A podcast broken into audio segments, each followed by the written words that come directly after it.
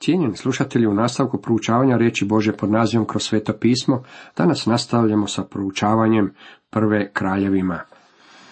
Osvrćemo se na 11. i 12. poglavlje. Tema 11. poglavlju glasi Salamonova sramota i smrt. Salamon je najkolosalniji promašaj kojeg nalazimo na stranicama Biblije. U Evanđelju po Luka 12. poglavlju 48. redku čitamo Kome je god mnogo dano, od njega će se mnogo iskati. Salomon je imao najbolje mogućnosti od svih ljudi koji su ikada na ovoj zemlji živjeli. Započeo je ne iskorištavajući mogućnost istrebljenja lažnih religija. Ono što se na početku očitovalo kao malena točkica, sada je bilo cijelo tijelo zahvaćeno gubom. Imao je harem koji je brojio tisuću žena iz poganstva koje su njegovo srce okrenule od Boga. Zbog toga je Bog uskomešao protivnike protiv Salamona i dopustio Jeroboamu da dođe do istaknutog položaja i konačno podijeli kraljevstvo. Salamon napušta Boga.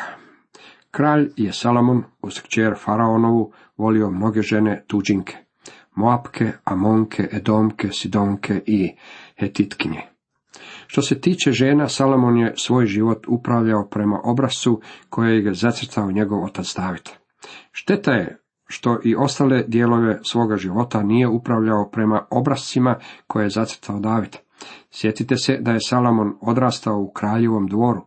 On je bio više ženskast tip koji nije navikao na grub i težački život kakvog je poznavao David.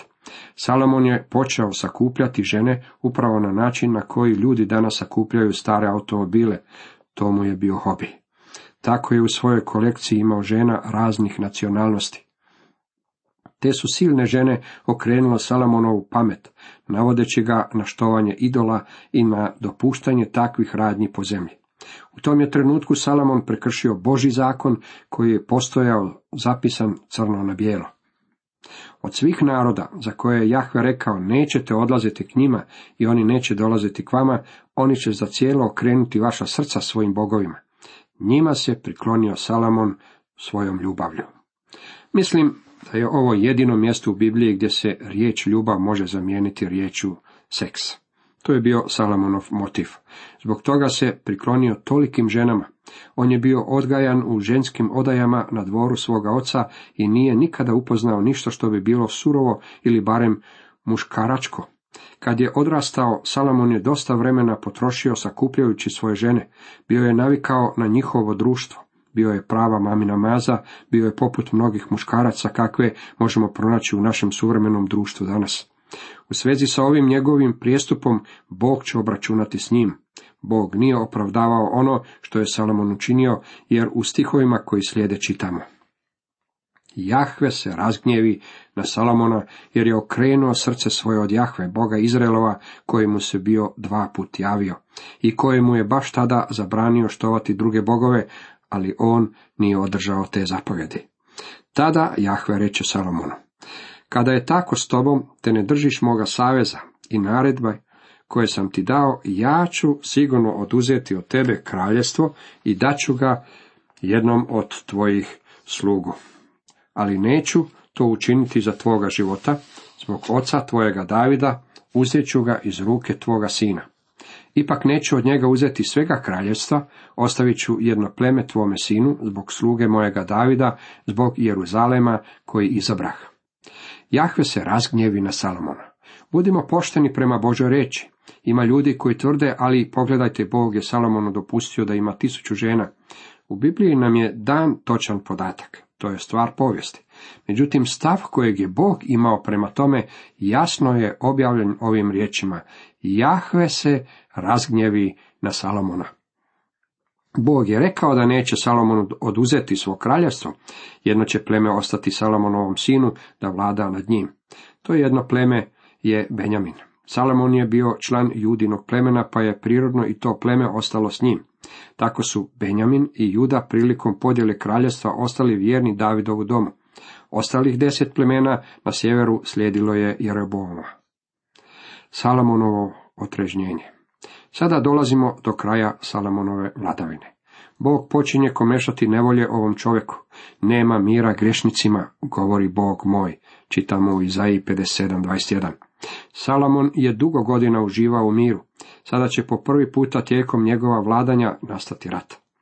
Tada diže Jahve protivnika Salomonu, Edomca Hadada iz kraljevske kuće Edomaca. Dalje se upoznajemo sa Jeroboamom. Jeroboam bjaše sin Efračanina Nebata iz Sareda, a majka mu bjaše udovica imenom Serva. On je bio u službi Salomonovoj i podigao je ruku protiv kralja.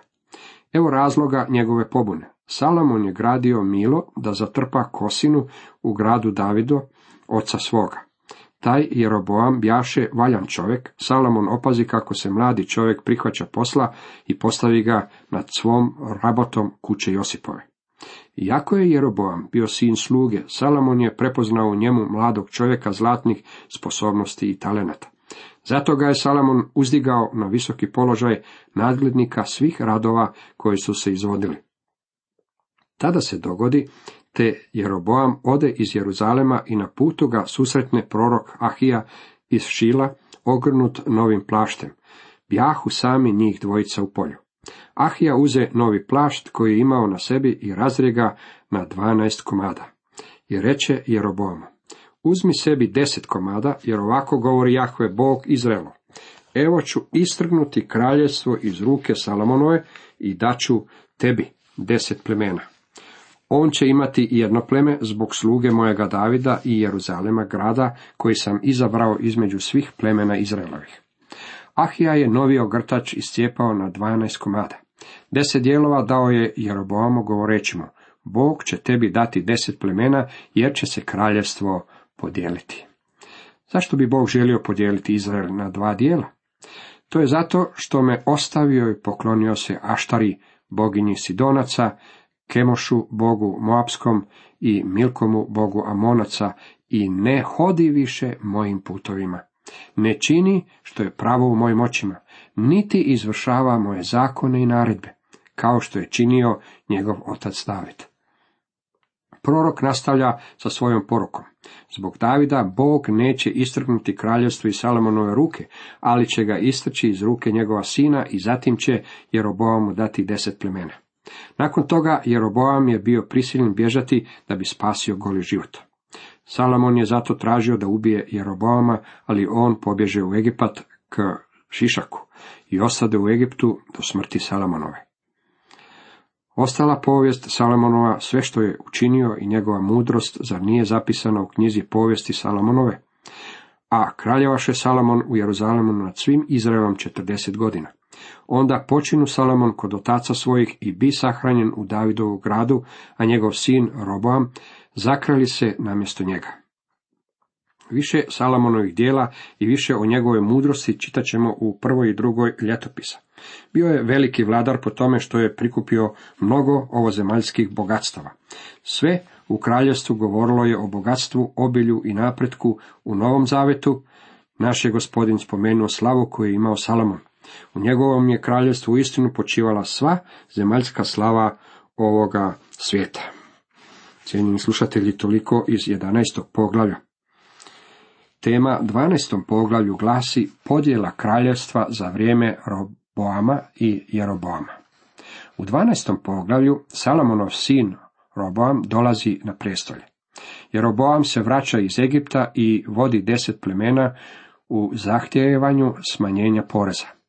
Roboam pod utjecajem mladića u svom kraljevstvu prethodno odbacuje savjete staraca koji su bili i Salomonovi savjetnici, odbija udovoljiti zahtjevu deset plemena sa sjevera. Umjesto snižavanja poreza, on prijeti njihovim povišenjem. Zbog toga Jeroboam vodi deset plemena u pobuni. Jeroboam dijeli narod na vjerskoj osnovi, jednako kao i na političkoj podižući zlatnu tele u Betelu i jedno u Danovom plemenu. Na taj su način sjeverna plemena otišla u štovanje idola, jer više nisu odavali štovanje Jahvi u Jeruzalemu. Salomon umre i njegov sin Roboam ga nasljeđuje na prestolju Izraelovog kralja. Roboam ode u Šekem, jer su u Šekem došli svi Izraelci da ga zakralje. Čim to ču Nebatov sin Jeroboam, koji još bjaše u Egiptu, kamo je pobjegao pred kraljem Salomonom, vrati se iz Egipta, jer bjahu poslali ponj i dozvali ga. Kad dođoše Jeroboam i sav zbor Izraelu, rekoše Roboamu. Tvoj nam je otac nametnuo teški jaram. Ti nam sada olakšaj tešku službu oca svoga, teški jaram koji metnu na nas, pa ćemo ti služiti. A on im odgovori. Za tri dana dođite opet k meni i narod ode. Salomon je za života provodio opsežni program izgradnje koji je bio izuzetno skup. Nakon što je Salomon umro, ljudi su tražili sniženje poreza.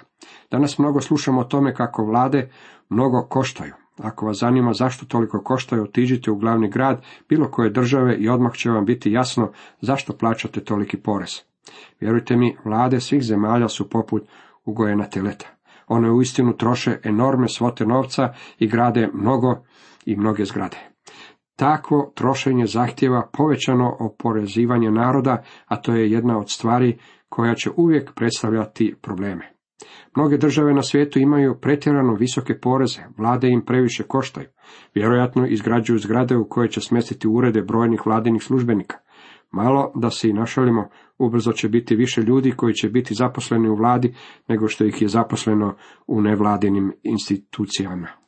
Međutim, kad već govorimo o porezu i plaćanju ili neplaćanju poreza, želio bih napomenuti kako su kršćani dužni plaćati porez, a ne ga utajivati. O tome je govorio i gospodin Isus kada je rekao u Matej 22, podajte dakle caru carevo, a Bogu Bože. Od poreza se osim skupih vladinih službenika izdržava i vojska, policija, carinska služba i mnoge druge institucije. Bez njih život bi nam bio nemoguć, jer bi vladalo potpuno bezakonje i zakon jačega. Zbog toga su oni ondje da bismo mi mogli biti ovdje. Sjetimo se toga kada sljedeće godine budemo ispunjavali poreznu prijavu. Problemi s porezima postojali su dakle i u Salamonovo doba. On je želio izgraditi mnoge građevine, a da bi to mogao učiniti, morao je dodatno oporezivati narod. Narod je od Roboama zahtijevao snižavanje poreza. Ovaj je mladi kralj imao pravu priliku povući ispravan potez i postati izuzetno popularan snižavanjem poreza da je to učinio. Narod bi bio uz njega i slijedio bi ga.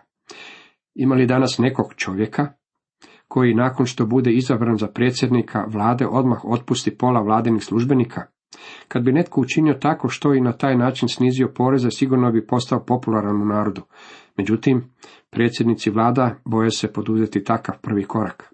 Roboam je sazvao skup mudrih ljudi, problem je bio samo u tome što ti ljudi nisu baš bili pretjerano mudri. Tada se kralj Roboam posavjetova sa starcima koji su služili njegovu ocu Salomonu dok je bio živ i upitaj. Što savjetujete da odgovorim ovom narodu? On im odgovoriše. Ako danas udovoljiš tim ljudima, budeš im blagonaklono i odgovoriš im lijepim riječima, oni će ti uvijek ostati sluge. Robovam se prvo za savjet obratio mudrim ljudima u kraljevstvu koji su savjetovali i njegovog oca Salomona. Savjet kojeg su oni dali Roboamu bio je i više nego dobar, međutim problem je bio u tome što Roboam nije htio prihvatiti njihov savjet. Ali on odbaci savjet što mu ga dadoše starci i posavjetova se s mladićima koji su odrasli s njim i bili mu u službi. Upita ih, što savjetujete da odgovorim ovome narodu koji im reče, olakšaj jaram što nam ga nametnu tvoj otac. Mladići koji bjahu s njim odrasli odgovoriše mu, narodu koji ti reče, tvoj nam je otac nametnuo jaram, a ti nam ga olakšaj uzvrati ovako. Moj je mali prst deblji od bedara moga oca. Eto, moj vam je otac nametnuo teški jaram, moj vas je otac šibao bičevima, a ja ću vas šibati bičevima sa željeznim štipavcima. Zatim je upitao mladiće koji su s njim odrasli koji je njihov savjet i oni su mu također dali savjet, ali se radilo o izuzetno glupom savjetu. A treći dan dođe sav narod k Roboamu, kako im bjaše zapovedio kralj, rekavši im, vratite se k meni trećega dana. Kralj im oštro odgovori, odbacivši savjet koji mu dadoše stariji. I reče im po savjetu mladih, moj je otac otežao vaš jaram, a ja ću još dodati nanj. Moj vas je otac šibao bičevima, a ja ću vas šivati bičevima sa željeznim štipavcima. Kralj dakle ne htjede poslušati naroda, jer tako upriliči Jahve da se ispuni riječ, što je preko Ahije iz Šila kaza Nebatovu sinu Jeroboamu. Roboam je prionuo uz savjet kojeg su mu dali mladići. Umjesto uz onaj kojeg su mu dali mudraci. Odgovorio je narodu. Umjesto snižavanja poreza, ja ću ih povisiti. Umjesto da blaže postupam s narodom, namjeravam biti još okrutniji. Jeroboam postaje Izraelovim kraljem i kraljevstvo biva podijeljeno. Kad Izraelci vidješe gdje se kralj oglušio, odgovori mu narod. Kakav dio mi imamo s Davidom? Mi nemamo baštine s Išajevim sinom. U šatore Izraele, a sad se Davide brini za svoj dom. I sav Izrael ode pod svoje šatore. Ovdje se radi o pomoni. Riječ je o podjeli kraljevstva, što će naravno završiti dugogodišnjim građanskim ratom. Potom kralj Roboam posla Adorama, nadstojnika za tlaku, ali ga Izraelci kamenovaše i on umre. A kralj se Roboam brže bolje pope na kola i pobježe u Jeruzalem. Sav je Izrael kamenovao Adorama. Na taj su se način riješili sakupljača poreza sa svoje grbače. Kad je Roboam čuo što se desilo, pobjegao je svojim kolima u Jeruzalem. Tako se Izrael odijelio od doma Davidova sve do danas. Izrael je bio u pobuni protiv Davidova doma sve do vremena kada je bila pisana prva knjiga o kraljevima. Bila je to pobuna koja se nastavila sve do vremena kada su se vratili iz babilonskog zatočeništva. Roboamova glupa odluka da ne posluša glas naroda i savjete mudrih ljudi omogućila je Jeroboamu da pod svoje uzme deset plemena na sjeveru i izgradi sjeverno kraljevstvo Izrael. Jeroboam utvrdi Šekem u Efraimovoj gori i ondje se nastani. Poslije izađe odatle i utvrdi Penuel. Jeroboam reče u svom srcu. Sad bi se kraljevstvo moglo vratiti domu Davidovu. Ako ovaj narod bude nastavio ulaziti u dom Jahvin, u Jeruzalemu, da prinosi žrtve, srce će se naroda vratiti svome gospodaru, Roboamu, kralju, judejskome i mene će ubiti. Pošto se kralj posavjetovao, načini dva zlatna teleta i reče narodu, dosta ste ulazili u Jeruzalem. Evo Izraele tvoga Boga koji te izveo iz zemlje Egipatske. Zatim postavi jedno tele u Betelu, a drugo smjesti u Dan. To je bila prigoda za grijeh. Narod je odlazio jednome u Betel i drugome u Dan. Jeroboam je postavio jedno zlatno tele u Betelu i jednu u Dan. Postavio ih je kao predmete kojima narod treba iskazivati štovanje, a sve zato da ljudi ne bi više odlazili u hram u Jeruzalemu. Ovime je dano zadnje obilježje podjele nekoć jedinstvenog Izraelskog kraljevstva na sjeverno i južno kraljevstvo. Od sada ćemo slijediti zapis o podijeljenom kraljevstvu i vidjet ćemo kako je u prvoj i drugoj knjizi o kraljevima upotrebljena specifična metoda zapisivanja. Zapisano je nešto iz povijesti Izraela, a zatim nešto iz povijesti Jude. Zapis ide prema naprijed i prema natrag. Kako budemo napredovali, promatrat ćemo oba kraljevstva, međutim Judino kraljevstvo će trajati dulje od sjevernog kraljevstva Izraela. Također su i svi proroci, s izuzetkom proroka koji su prorokovali nakon babilonskog zatočeništva, svoje poruke uputili tijekom ovog razdoblja. Ovime dolazimo do kraja prve kraljevima 12. Roboam je kralj južnog kraljevstva i on je nasljednik Davidove linije. Jeroboam je kralj sjevernog kraljevstva. On je uveo štovanje idola u Izrael, izgradnjom dvaju zlatnih teladi i stavljajući ih u Betel i Dan, kako ljudi više ne bi odlazili u Jeruzalem štovati Jahvu u hramu. Došlo je do podjele. Uskoro će izbiti građanski rat. Rat će se nastaviti do odlaska Sjevernog kraljevstva u zatočeništvo. Vidjet ćemo da će kasnije Južno kraljevstvo biti odvedeno u zatočeništvo. Ovo je tužno razdoblje u životu izraelskog naroda. Međutim, u tom ćemo tužnom razdoblju izlučiti mnoge zanimljive i korisne pouke za naše živote a isto tako i za naše vlade. Cijenjeni slušatelji, toliko za danas.